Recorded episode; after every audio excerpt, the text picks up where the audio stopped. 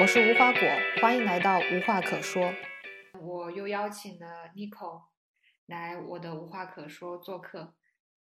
大家好，我是 Nico，我是一名还在国内上大学的女大学生，非常开心今天小吴又邀请我来他的播客做客。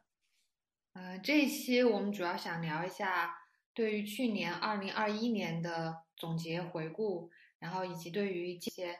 展望计划，嗯，那就先从呃 Nico 开始吧。Nico，嗯，可以聊一下你，你二零二一年，你觉得你自己有什么成就，或者说有哪些进步吗？我我感觉我二零二一年真的干了好多事儿啊。现在回首一下，然后二零二一年的时候，呃，我就一直在听那个 MT 和小姨的宇宙乘客，然后他们每一期都会。鼓励我们要多看书、多运动、学语言、走出去，和姐妹见面什么什么的，一直这样鼓励。嗯，不仅在他们的自己的鼓励下，也在我自己的那种在接受这些信息，然后我就开始，呃，有在规律的，嗯，在学校的时候也会去跑步，做个人各种各样做这些运动之后，就是其然后就发现我就会有很多肌肉。肌肉就更发达了。我以前手臂上没有肌肉，就是手臂上的手就是 软软的。现在嗯，在经过这一年的锻炼，上的肌肉就是硬的，就是就摸着就很有那种自信，就很有自己的那种安全感。然后就会发现你自己的那种身姿更加挺，力气也变大了。以前去上学的时候，就会骑着我的一个箱子，我觉得我要骑不动了。然后现在就感觉没有那么吃力了。就是装了它差不多的东西，觉得嗯力气也会变大，然后整个人的那种精神面貌也在变好，就有在好好运动，就是第一件事情想和大家分享。呃，并且呢，关于那个运动的时候，那个跑步，跑步的时候分泌多巴胺，真的会让你特别特别的快乐，不是那种及时的快乐，是感感你感觉是你的身体里面的每一个细胞都在唱歌的那种快乐。就是由内而外的那种快乐，分泌了多巴胺之后，感觉你整个人都要跳起来了。我记得我有一次跑完步回来，然后就给小吴发消息说：“我说天呐，我真的好开心啊，感觉我真的整个人要飞起来了。”就是你你运动，你运动你是制定了什么计划吗？说比如说你一个星期呃跑步多少公里，然后你。哪个时段去跑步？这种你有什么计划吗？还是说我想到了我想去跑步了，正好我有空闲时间，然后我就去了。嗯嗯，就是平时如果在学校的话，如果不是我生理期的话，我一个学校里面的一个朋友，然后我们俩就会每天就去跑步，每天去跑步。他跑步就超厉害了，参加那个。组织那种半程马拉松，还得了奖的那种，就很厉害。然后，然后他就和我一起跑，他就带着我的那种。然后最开始就不是跑得很快，然后他带着我开始，嗯，就开始跑两圈，我都觉得好累啊，两圈的八百米，我就累得不行。后面他带下来，然后就跑三圈，我都感觉一点也不在话下，就感觉你的身体机能在变好，然后你的心肺功能，然后，嗯，不仅跑步，因为。然后在宿舍里面运动就不是特别方便，然后我也有买了杠铃，我我也想我也想买杠铃、哑铃之类的，我就买。提醒一下，弄那个杠铃做深蹲的时候，一定要一定好好注意，好好看一下那个教程啊啥的。如果有教练的话，就不用那个。我上次用那个哑铃做深蹲，把我腰给拉伤了，疼了好几天。哦，那那还是要注意一下，对，嗯，最好是在专业人士的指导下进行。对。你学校有健身房吗？学校没有啊，我们学校外面有，花钱的有，不花钱的没有。我我我之前本科的时候，我们学校有健身房，但它就是花钱的那种，开在学校里的。然后当时我应该是我我是从大二开始运动的，但但是那个时候的运动目的是为了减肥。但现现在想，其实根本根本没有必要，对吧？然后但是那个时候，呃，运动给我留下来一个。给我养成了一个好习惯，就是跑步。对我现在现在跑步更多的是放松解压，然后就或者是没事儿的时候想出没事儿的时候天气好我就出去跑一跑。那时候也是最开始在学校操场上跑，我开始是跑两公里，然后三公里，后来六公里，哇，好厉害是不是？哇，我记得有一次，有一次我们班嗯参加那个优秀班级里评选，得了嗯第一名，然后我就说我要跑个步庆祝一下，然后那天晚上就我们拿了奖之后，我就跑，我就去操场上跑了跑了六公里，当时跑完下来觉得特别爽，一个是自己班得得了就是赢得了荣誉那种那种激励感，二一个是自己跑完步获得那种呃多巴胺给我带来的快乐。然后那个时候我也是、嗯。对，然后我大三的时候就在学校的健身房去去锻炼身体，我们就可以举那个杠，就是哑铃啊、杠铃啊之类的。啊，嗯那个时候也是和我和我的室友一起，呃，我们结伴去的。其实就是运动这个事情，最好还是有个朋友，大家相互监督、相互鼓励，更容易坚持下来。对，我也觉得。然后小吴后面，如果你要买哑铃或者杠铃的话，一定要 注意一下，不要一来就买太重了，是吧？呃，然后用就是姿势啊那些可以先做好做好功课，然后我那天就直接买了新的，然后新的重更重一点，然后直接上，然后把我腰杆拉伤了，疼了几天。那你去看医生了吗？没有，我就在床上就是平躺着，平躺着好一点，平躺着疼，然后我侧着躺，然后因为我就因为我好像我就是我就自己的身体就可我就可以感觉到，就是干那个哑铃把我的腰给拉伤了。但现在应该没事了吧？嗯，现在就没事儿了，就是疼了几天，然后就恢复了。在我平躺了几天就没事儿，就只能平躺着就会舒服些。嗯，那就是闪到腰了，那个那块肌肉还嗯没反应过来，没准备好，你就给它上了重量，对吧？对，给他重重一击，然后嗯我当当时感觉没什么，后面第二天就不行了。还是属于是太年轻、太冲动了，一上来就就举重的。对，然后你说的这个是身体上的呃成就，身体上的进步，你觉得你在心灵成长方面、精神成长方面有哪些成就呢？呃去年二零二一年的时候，就很想去考那个国际汉语教师资格证，想着考了这个就可以，以后也可以通过这个外派啊啥的，然后或者是挣干个兼职挣着钱，然后就去考了。先笔试，再面试，然后二零二就是从二零二一年年初开始准备的，然后大概半年多的时间，然后就把这个证考过了，觉得超级棒，太棒了我。嗯，太棒了，给你鼓掌。对，鼓掌这这这还是这还是实际实质上的就是成长，这这也不也这也不算心灵成长，这就是嗯。呃个人个人成就吧，对吧？嗯生活上那我就先讲个人成步、个人进步。对可以个人进步，就是对 OK，对然后对，考过之后，然后报名那个机构就给我安排了语伴，然后就呃选了一个二十八岁的一个女生，一个 female，然后它上面就写那个 male female，我就选了一个 female，肯定选 female。是第一节上课的时候超级无敌紧张，那个女生是一个巴西女生，然后她在中国要工作，然后必须要说中文的那种。英语不是我们的母语嘛，然后然后那个时候就听他说话，就是会有带有一些口音嘛，可能我们每个就是每个人说话都有那种口音，就需要 稍微反应一下。然后我觉得哪个你这个巴西语伴也有很值得喷到的地方，因为他的他的母语也不是英语，然后他却用英语跟一个中国人学习中文，为了以后自己在中国用中文工作。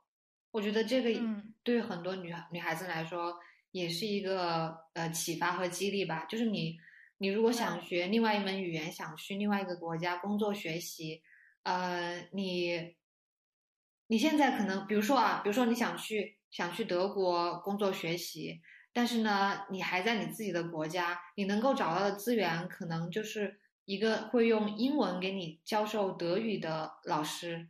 那你你英文虽然不好，但是你也不要怕，你也可以利用这个英文这个工具、嗯这个中介、这个桥去学习德语，也可以。陈就是我也开了我自己的播客，也是在小一和 MT 的鼓励之下，然后刚好是暑假的时候，那个时候刚好也就除了有些时候给语伴上一下课，然后其他时间就有很多空闲时间，就开了自己播客，也邀请了小吴来做我的嘉宾，然后介绍一下然你的播客嘛。哦，我的我的我的播期客可能还有什么计划？你的播客一起后期还有什么计划？我我，播客的名字叫《Rebel Girl》，就是有一部电影叫《Moxie》的，就是讲女权的美国的一部电影，就是他们女性之间的互助和相互的 support，然后想要推翻那个父权制的。简单来说就是这样的一个，然后嗯，BGM 就是这首歌叫《Rebel Girl》，然后先第一次第一期是邀请的，那个时候我做第一期播客的时候和小吴还没有认识，不过应该说我们是算不算认识呢？我们没有互关了，对，我们只是在微当时只是在微博上互关过吧，但是没有在微信上交流过，嗯嗯，只是网那严格意义上说。嗯，严格意义上说不算是太认识那种。然后第一期就是邀请了一个呃那个英语小组的一个姐妹，然后我们就一起录了第一期。最开始我们录的是英文版的，但是我上传的时候，然后就审核不过关，说我有什么违禁的东西，然后就 给我下架了。然后我们俩又重新录了一次，然后录了一个中文版的才才上了。然后小，然后我就在微博上面说这个事儿。然后，然后小吴看到，然后我就邀请你，然后那个时候我们俩才算是正式的认识吧，我觉得。然后我们就一起录了第二期，他那个时候好紧张啊，嗯，然后你说话我都不知道该怎么接，因为陌生人嘛，相当 其实还是相当于陌生人，虽然说在微博上互关，看到各自发的微博，但是还是有距离感，嗯。也不太熟悉，之前也没有怎么交流过。然后你我们俩当时录的时候好紧张，然后我不知道该怎么接。你不说你看了很多书，你今年看了很多书吗？可以分享。对，我今年看了十一本书，然后我那天那天数了一下，记录了一下，我看了十一本书，还有四本我还没看完的，还有四本马上看完了。你可以介绍一下，我看对，你可以介绍一下你看的书。那我把那个我看，然后我先介绍一下我最近才看完的那本吧，《小狗钱钱》，就是那个 Erica 他在微博上面推荐的这个关于理财的这个。然后哇，我真的觉得这个书真的很不错，这很不错。然后我很快就把这个读完了，然后真的蛮有趣的，然后也很不错。就是它里面也提到的建议，就是关于写那种成功日记，还有梦想相册之类的。就是成功日记，就是你每天就写。你一天做的事情有，然后有五件你觉得你是你做成功的，或者是你很感到很自豪的、很骄傲的事情，你就写下来。然后后面你可以来翻翻看。梦想相册的话，就是比如说，呃，你现在有两个梦想，然后你就把你关于你梦想那些图片把它给打印出来，然后贴在一个本子上面。然后这是第一本书，第二本书是赖声川的创意学。这本书也很好，我觉得，它就是里面会讲一些讲一些东西吧，就是关于，比如说它里面提到了，嗯，关于现在国人就会选择一种，就是感觉他们趋于选择都是一种生活方式，都是想着就是上学，就是上学上班。然后结婚生子，买车买房，然后就是这样一条龙的这样的生活，他就会在里面说，就会说东亚社会的那种，东亚社会的那种那种人们想要的东西，都好像都是一样的那种，就是没有去好好思考一下，就像是很机械化的那种。然后里面讲了怎么创新啊那种，就是讲的这个。啊，那那我就那我刚好可以分享一下我今天，那我刚好可以分享一下我今天回顾的。一本书，我之前把它标记出来的。它有一段话跟你刚刚说的这个内容表达的是同样的意思。我我念一下。然后这本书这本书是吴小乐的，呃，可是我偏偏不喜欢。然后呢，这段话是，呃，在这些人心目中，人生好像一直连连看，从写着一的点画一线，写呃，从写着一的点画一线至写着二的点。中途不得摇摆，也不得节外生枝，得一心一德的画到最后一枚小点。我懂得这不需思量，机械性生产出的安全感，标准规格，品尝起来都一样。那家还没读完，还有后面。嗯嗯嗯，不会有期待，不会有期待，也不会有伤，不会有期待，也不会受伤害。我也曾专心致志的连着别人分配给我的图纸，做一个有耳无嘴的乖小孩。怯于质疑这项安排，然而我越是描线，越是陷入沉默和忧郁。我日益认识到，我天生不是个能安于连连看的人。我得撕开手上的图纸，从零开始。然后你接着说。好，它每一章后面都会有提一些问题，让你去思考的那种。嗯，它就会让你去有一个就是检查你生活中经验累积的方式，哪些是有计划的，哪些是随机发生的，就是你平时的小习惯啊，比如说你睡前就拿起手机刷刷什么视频什么的，这是就是就是嗯，跳出你自己的这个思维，变成第三个人、第二个人去看你自己现在在做的事情的那种。就会讲一些这些，嗯，对，这是第二本书。嗯哼，还有什么要？还有什么书你更想分享的？你觉得你看了之后受益匪浅？那我应该不用每本书都分享那种吧？哎，不用不用，你直接分享。我以为要每本书都分享。OK，那你开，那我们可以开个读书会了，可以 专门再做一期图书分读书分享。还有一本书是《走读埃及》。就是它这里面会写一些关于埃及的那种，然后我我好像当时给你，我看着好像看完这个书，我当时好像在跟你说，我好想去金字塔看。然后对，然后我最后最后再分享一下一个一个一本书吧，就是那个亲爱的安吉维拉。嗯，亲爱的安吉维拉，这本我也看过，这本可以作为女权入门书籍，但是是非常非常平权，其实是很平权的，但是我觉得。就非常非常温和，但是我觉得它可以，呃，作为女权入门，或者是给十十岁左右的小朋友看、小女孩看，我觉得是可以的。嗯，很长，很小，很快，对，很快就看完，一会儿就看完了。对，然后我再说一下，我还在看的这四本书。那我在看的这四本书，第一本是《艳女》，我还没有看完，我上个暑假在看，然后还没有看完。然后还有一本是那个英文版的那个。呃，英文版的那个，你你当像鸟飞向你的山，那个那个作家写的。然后英文版的我还没有看完。然后还有一本书也是英文版的那个，马上就看完的那个《Born Crime》，就是那个 Travel Lawyer 写的那个人生，我生来有罪，好像啊，糟了，忘了啥名了。反正就是《Born Crime》，然后马上把这本书看完了。然后还有一本书是《第二性》。然后我都在想，要不要把它看完，因为感觉真的有点难。第二星，哎，第二星真的好难，好难啃。我我重复了，重启了无数遍，我都没有把它看完，都是挑着挑着看的。对，实在干不完了。它它它有点，对，它有点学术了，有的东西，而且它它里面讲的有的东西，你必须要有相关的背景知识，你才看得懂，不然看这本书要花很长很长很长时间，真的。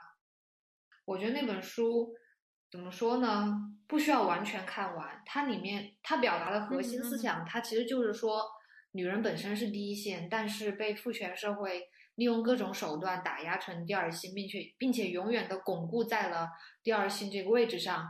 然后呢，它其实是就是在告告诉女性这个事实。其实知道这个事实之后，你再通过你其他的女权知识的学习，嗯，也是，反正你。就就可以了，就不，当看完是很好的，对。但是如果你实在看不完，觉得太难啃了，也可以不看完，你不要也不用苛责自己，它也不是每一个女权主义者的必读书，我认为是这样。嗯，你这样一说，我感觉轻松了一下。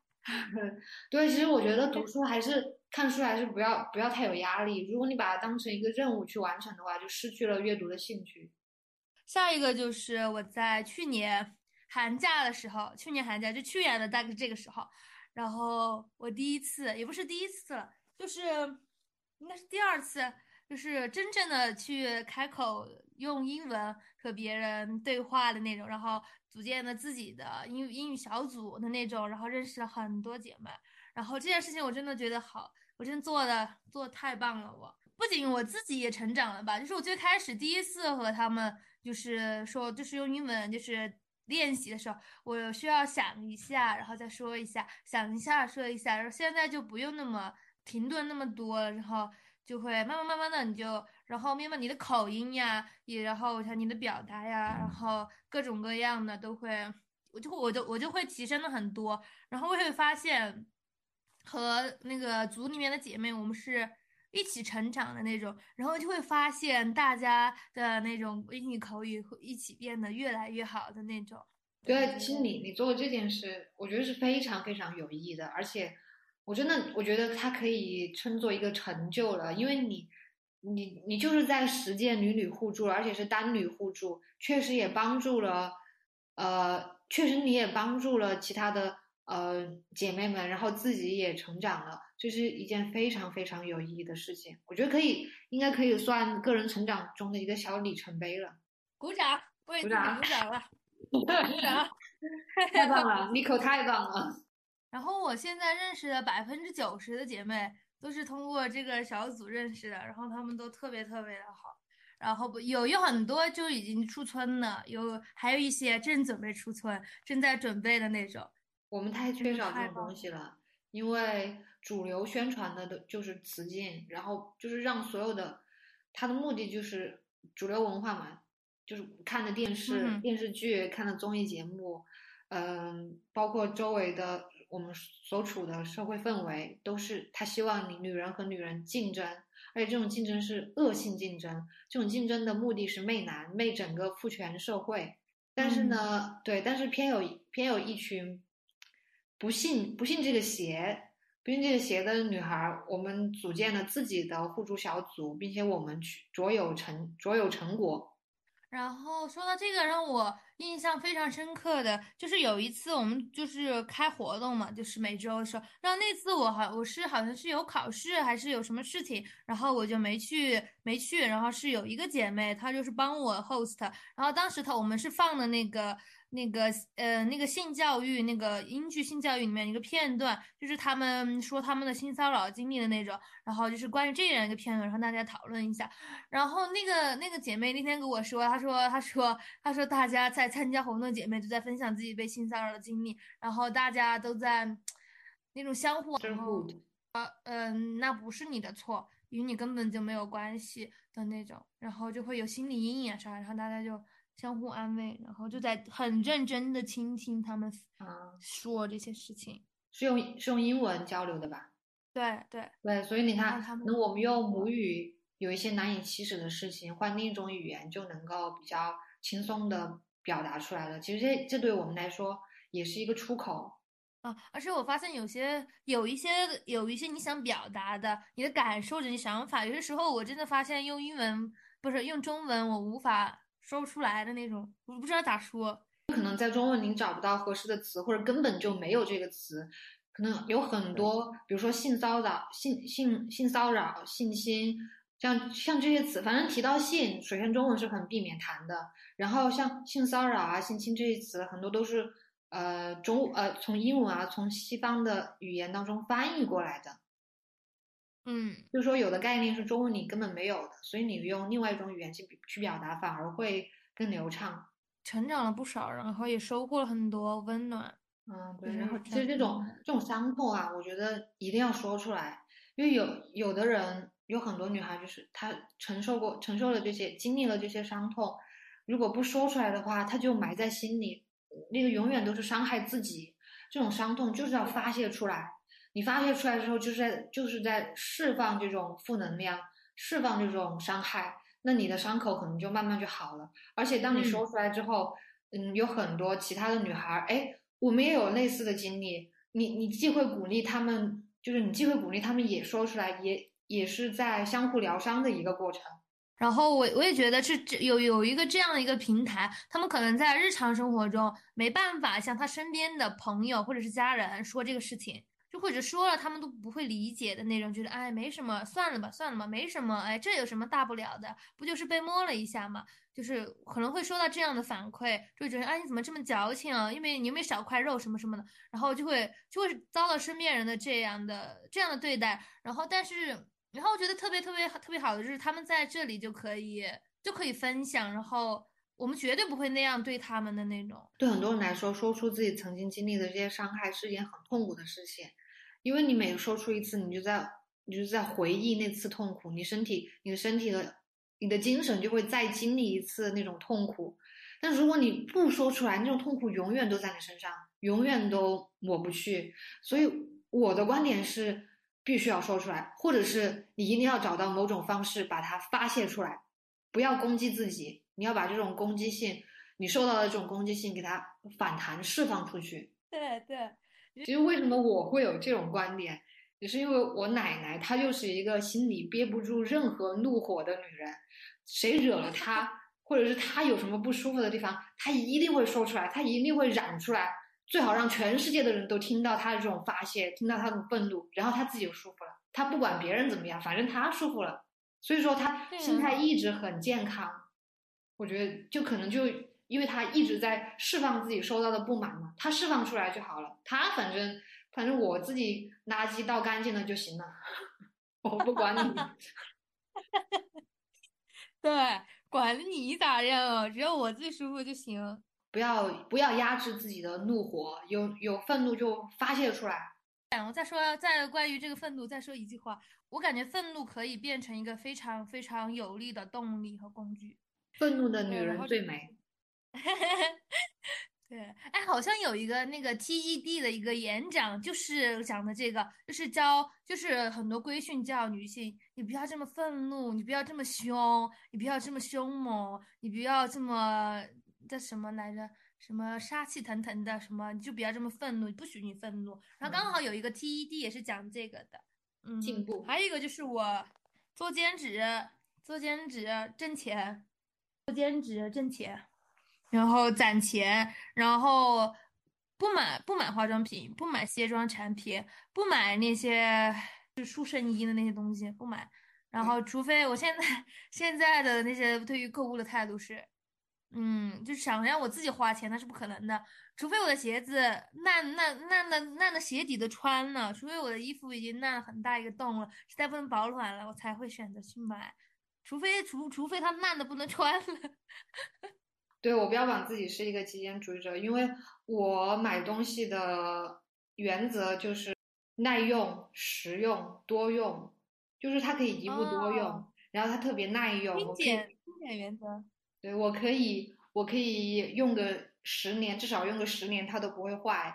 然后实用就是我只是我只看重它的功能性，它它好不好看。它是不是标它有没有标新立异的设计？这些我不关心，我只为它的功能付费。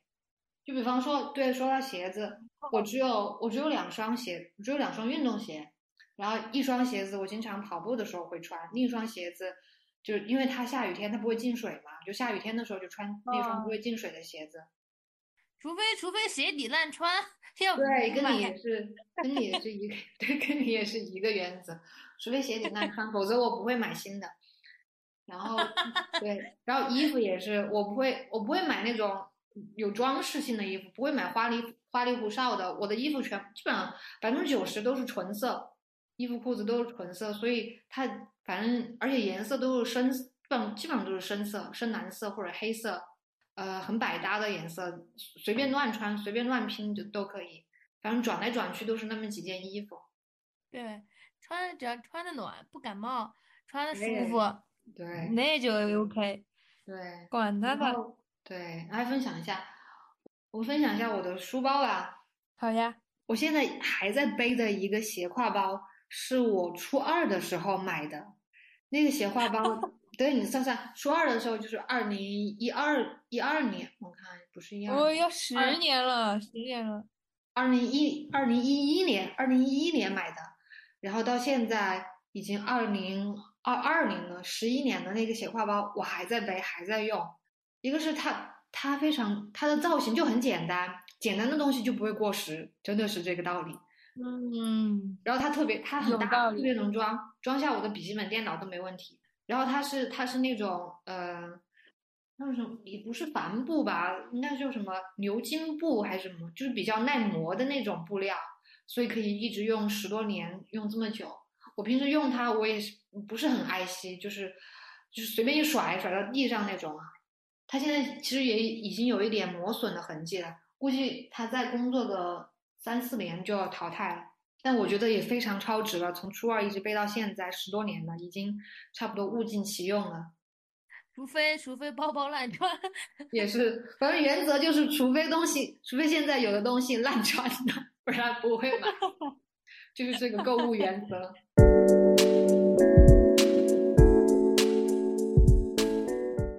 还有一个就是我去做了那个做了去做了答辩，就是关于我们专业做那个项目，然后去做的答辩。从小组里面选人嘛，然后当时那个项目的负责人就问有没有人主动去报名，我当时就举手了。然后我以前。我以前是不不会举手的，我以前会觉得，嗯，那我举手了，别人会觉不觉得，会不会觉得我特别特别的太，会不会觉得我太积极了？嗯，别人会怎么看我？哎呀，哎，可是我好想去，那就算了吧。万一别人觉得我太，万一觉得我太积极了，嗯，什么什么的。然后我以前会这样想，就会错过一些很好的机会。然后现在，现在那天报名的时候，我这样想，这是个好好好的机会啊。我一定要去锻炼一下我心理素质，锻炼一下我的表达能力，各方面能力都锻炼的。那我想去，那我就去，那我就举手了，我管他的，然后我就举手了，然后我就看到对自己我自我提升的那种，然后我就举手了，就报名参加，然后。当时就好，然后刚好有另外一个女生，她也举手，然后只能在我们两个之间选一个人去做这个，是摇骰子。然后心里想啊，天呐，我好想去做这个。我在心里摇骰子的时候就看谁大，我就想我要摇的比他大。然后我我这心想，God bless me，God bless me，然后说保佑保佑，就一直默念这个。最后我就甩的比他大，然后我就去了。嗯，然后当时就当时有一瞬间，我就会觉得，如果这个世界上。真的有那种什么神灵，我觉得一定是女神。也许那个那一时刻真的是女神听见了。然后我当时从写稿子，然后再改稿子，再到练，然后再到做那个 PPT，然后我就是就是自己就是做的，然后到后面嗯专业老师的指导啥啥就会做，然后也会有也算是付出了一些努力和时间和精力吧。但是我觉得这些你想做一个事情，你要付出这些，我觉得是应该的。然后最后。那天去做这个答辩的时候，然后哎，真的我感觉这我真是太太棒了。然后我当时是车特别紧张的，但是我拿那个话筒，我这最开始我那个脚一直在抖。然后我当时想的是，就算我心里很慌，我也不能表现的我很慌，我就要很镇定，表现很镇定。虽然我的心里已经很紧张了，然后就开始，因为我之前练了很多遍，然后就直接就直接就讲出来。然后然后当时我也不想让别人就是。好像听着就像我在背稿子一样，就会嗯改一些，就会加一些呃神情啊、动作呀、自己的语言啊那些，然后非常流利，非常洪亮，然后非常有逻辑的把这场答辩完成了，然后也得了奖，然后啊天，我觉得太太棒了。但是我听你的描述，我觉得你可能小时候不不是这种特别会积极回答问题啊、参加各种各种比赛的女孩吧？嗯，我我小学的时候是。就是很积极，上课就是做啥我都要报名，就是很积极。但是后面上初中了，初中应该是目前为止，初高中又是目前为止人生最黑暗的时刻的那种。那个时候那些男那些初初高中的时候那些小男生真是讨厌死。哎，我也不知道这样讲会不会那种，那个不管是男生还是女和女生，感觉都会不是那么的，可能大家都不是特别成熟吧。对，然后就会攻击你，你去报名，然后就会有人阴阳你，说你怎么这么积极呀？是不是觉得自己很了不起啊？你怎么敢去报名啊？就凭你，然后你要是稍微出过什么差错，他就会嘲讽你，你学就在嘲讽你。哎呀，你不是那么厉害吗？然后，然后就是各种嘲讽你。这种就是怎么说？他自己又做不到，但他就他就喜欢嘴别人。然后，特别是之前上初中的时候，报名参加那种舞蹈表演啊，然后就是，哎，就你长你这样，你还敢报名舞蹈表演啊？就就会说，就是这种各种的那种理。啊，这个其实一方面是我们教育的问题，因为他不鼓励出头鸟，枪打出头鸟嘛，他不鼓不鼓励大家，嗯，做这个第一个吃螃蟹的人，就是所有人都盯着你，特别希望你出错。我觉得这这一方面是我们教育的问题。另一方面是我们文化的问题呢，因为儒家文化就是打压女性嘛，他不鼓励女性出面，就什么男主外女主内这种厌女的思想已经根深蒂固了，就嗯，已经就是它就浸染到，就是社会环境、文化环境会影响我们，会影响我们对待别人的方式，嗯，所以就是这种打压式的教育。但是我我从小就是一直，我从小都是那种很积极的人，也可能是因为我一直。我一直太积极，我一直都是前面出头的那两个人，所以我就根本听不到那些阴阳怪气我的人的声音，我听不到，我就我就不在乎，我就就做我自己的去了。然后我确实，因为我确实比他们优秀，然后他们也无话可说。就是他有个什么好处呢？就是因为我的积极，我会一直鼓励自己，呃，争强好胜，我一定要当第一名。嗯，但是呢，我在生活当中，我我可能我只得只能得到同呃最好的朋友的鼓励，只能得到老师的肯定和鼓励，但我得不到我最亲的人，我爸爸的鼓励。呃，这个我在我有期播客里面也说了，其实就是我爸爸这个人一直在偷走我的自信。虽然说我好像一直很优秀，但是我还是很自卑。我是我是成为女权主义者之后，我才意识到这个偷走我自信的人是谁，那就是我的爸爸，就是整个父权社会，他就是不鼓励女性出头，他就是不鼓励，他就是不会鼓励你你一个女性成为一个强者。就各种嫉妒你，然后不不就不愿意看到你好了。对啊，就是很多人都是这样，就是我们儒家受儒家文化影响的人的劣根系，就是他慕强，但是他看不惯跟他好像是同一水平的人比他稍微强一点点，但你对他就会鸡蛋里挑骨头，就是这样。然后我我还想起你说搞上中学阶段，我还想起当时我们高中的时候。我们班上有一个女生，她特别积极，她任随便哪节课她都积极回答问题，发表自己的看法。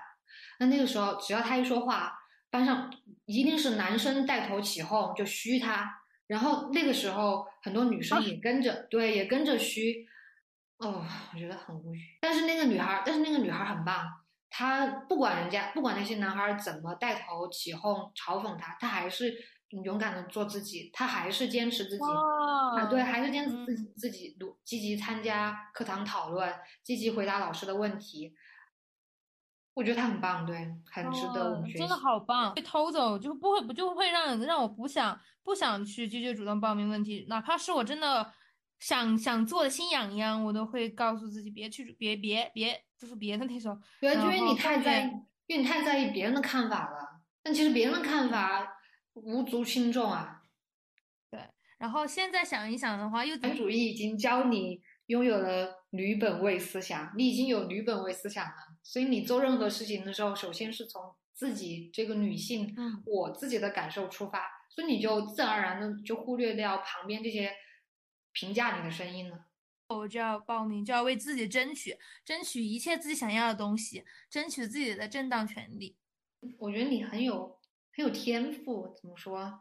但是你的你做的事情，你的思想的进步，我感觉这是非常自然而然的事情，就这就是天赋啊！就是就是你你说不出来为什么，但是你就是会那样做，这就是天赋啊！呃最后就是因为做了去年二零二零年做了很多事情，让我我现在我想做什么，那我就去做，我有就是有什么机会，我就会大胆去争取。我不会管，不会管别人怎么怎么怎么，我就去做，我就是想做，我就去做，我就去争取，然后我就去努力争。然后你说到这个争取，我又想到我一九年在国内呃实习的时候吧，嗯，当时我们那个公司的小组要选组长，呃，我们我们小组里面只有两个男，只有两个男生，其中一个还是新来不久，可能就半个月吧，但是呢，嗯。上级领导提出要竞选新的小组组小组组长的这个这个提议，这个提议之后呢，没有一个女生报名。我不报名是因为我之后实习完了之后我就要出国读书，我我就没有必要继续在那家公司待下来。然后，但是其他女生不报名，我觉得我很不能理解，他们每一个人都比新来的那个男生，以及就才工作，就是还有一个跟我同系进来的男生。呃，每一个都比那两个男生更有工作经验，但是他们，他们就是不争取，我想不通。因为你，你争取到小组组长，第一个最显著的变化就是工资会涨，这很这很现实啊！难道你不希望自己挣的工资更多吗？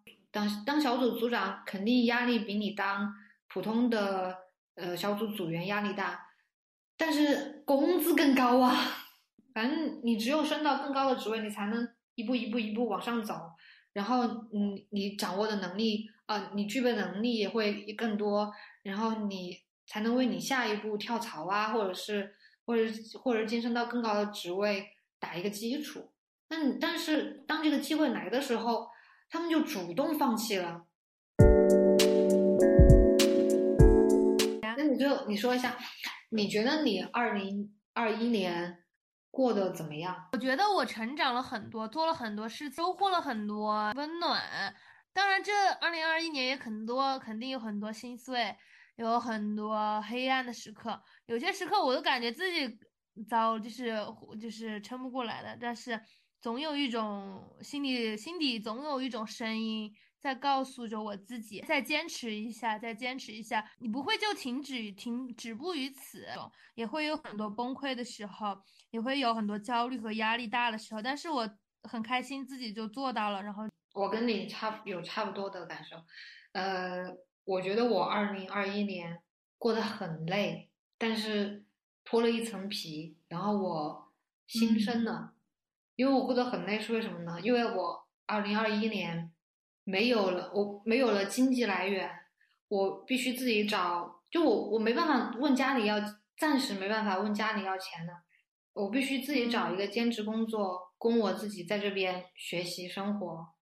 然后每天就是周一到周五上学，周末去打工，我就没有几乎没有休息时间，过得特别累。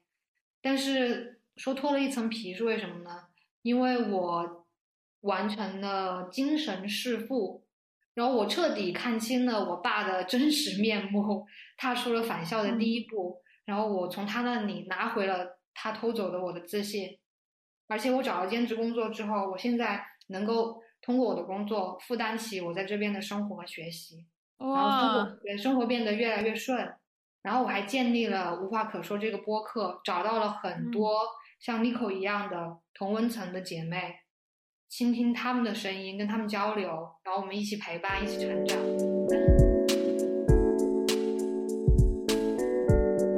我跟 Nico 录的这一段对二零二一年的回顾总结，其实，在。二月份的时候就应该发了，但是我一直觉得它太短了，不够一期的长度，所以就一直拖拖拖拖到现在。三月份我也经历了一些事情，呃，我觉得我自己有一些进步，那我今天就来分享一下。一个是我学会了表达愤怒，事情是这个样子的：三月上旬，我跟呃我在披我在披萨店打工。那天呢，很不幸，跟喜欢偷懒又喜欢使唤同事的土耳其男同事一起上班。那时候我在厨房整理餐具，他在外头的面包房收银台前面站着。他竟然大声叫我去给顾客拿可颂，可是那些可颂明明就在他面前，只是因为他没有戴手套，他就不想拿。然后我就大步的走过去，我双手手掌面向他。